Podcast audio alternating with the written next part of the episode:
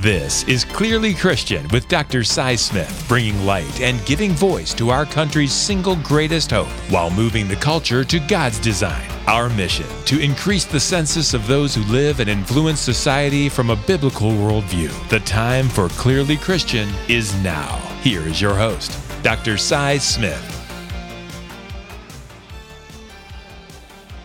Today's extra credit version of our podcast, Clearly Christian Podcast, is a deeper dive into the chalkboard points from my recent conversation with Dr. Josh Mulvihill, who's the Executive Director of Church and Family Ministry with RenewaNation. And so, if the full episode, if you're interested in hearing the full episode, that is live. So just look for the picture of Dr. Josh Mulvihill there, and uh, you can follow along for everything. But here, we just like to recap those chalkboard points very quickly for you. So now for some extra credit, let's go ahead and jump in. Point number one. Great children and families are built by proactive parents who begin with the end in mind. They're not built by parents that are being reactive. So just as building a house requires blueprints and a plan, raising godly children requires a plan that's laid out with great intentionality and a vision for the end goal. This is not to say, however, that all of this depends on you. On the contrary, it ultimately depends on God's work of redeeming grace in the child's life. It's this conviction that softens a child's heart and enables them to correctly receive all the instruction that you're providing as a parent. But God invites us to partner with Him in this experience, and He designed the home and the family to serve as the primary vehicle to teach and train children and then bring those children to Himself. Being proactive and planning for better results will get you better results. Understanding what God wants for your child. What are his priorities for raising a child that will love him, serve him, and represent him with Christ like character? And then designing a plan with great intentionality. That's going to bring you the results that will last for eternity. Chalkboard point number two the only definition of parenting success that matters in the end is God's definition of parenting success. The picture that we see in the Bible for this centers around faith in Christ and obedience and stewardship and Christ-like character. These are much different from the happy and healthy and well-educated, well-behaved, good, productive citizen priorities that we often see the world having us pursue.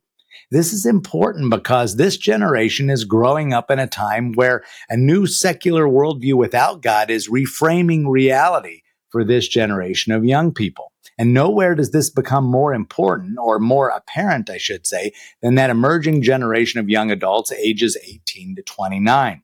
Studies show that adults in this age range will distance themselves from their parents and from their parents' religious faith even though they're still likely to postpone marriage and stay financially connected to their parents at this same time.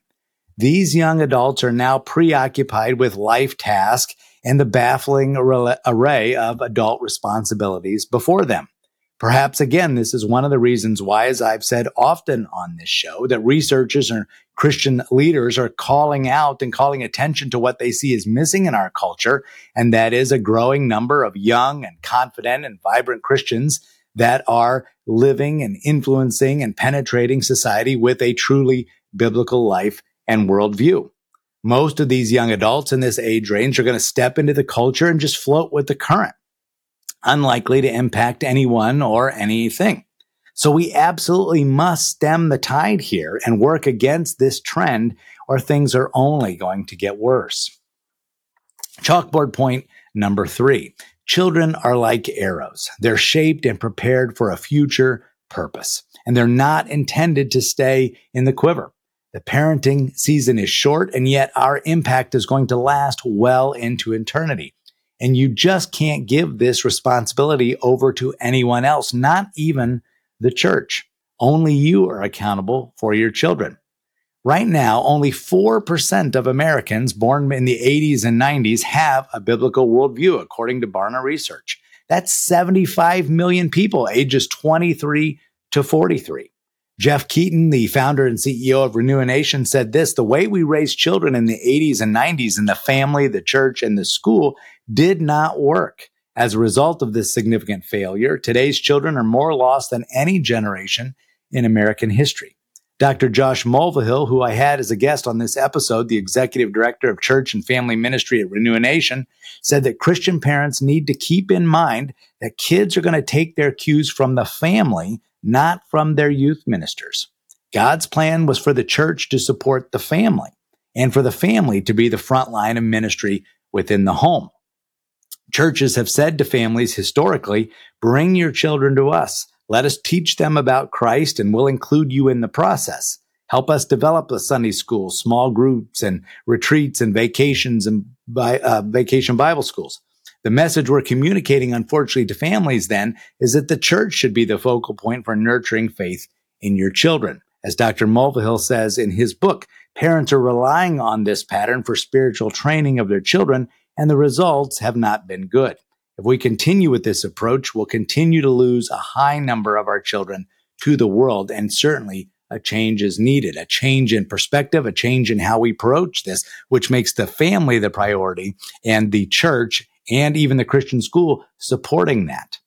So in the same way, our Christian school, any Christian school can be an extension of your Christian home. And it's going to take all three of us, the home, the church, and the school working together, bound together as strong cords training these children to follow hard after Christ in this post Christian culture. And thank you again for joining me today on the Clearly Christian podcast. And I trust that now you know more about what it means to parent with the end in mind and uh, what it means to start creating an intentional plan for how you approach this incredible responsibility of Christian parenting. Again, if you like the show, you've been listening, please hit the subscribe button, follow along, leave a review. That'll certainly help uh, boost our ministry and encourage others to listen as well.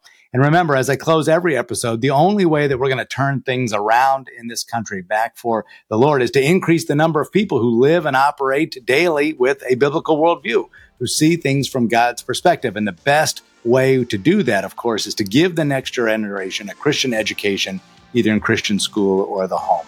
So until next time, again, this is Dr. Cy Smith with Clearly Christian. Thank you again for joining me today. Thank you for listening to the Clearly Christian podcast with Dr. Cy Smith. Hear more episodes at clearlychristianeducation.com. If you'd like more information about Christian education in your neighborhood, or if you're interested in education opportunities at Mansfield Christian School, or if you agree with Dr. Smith and want to help him in his mission to influence and awaken Christian America, you can send Dr. Smith an email through the clearlychristianeducation.com website. Message him on the Clearly Christian LinkedIn or Facebook page, or call the Clearly Christian Connection Connection line at 419 756 5651. This has been the Clearly Christian Podcast with Dr. Cy Smith on clearlychristianeducation.com, brought to you in conjunction with Mansfield Christian School, a Brian Media production.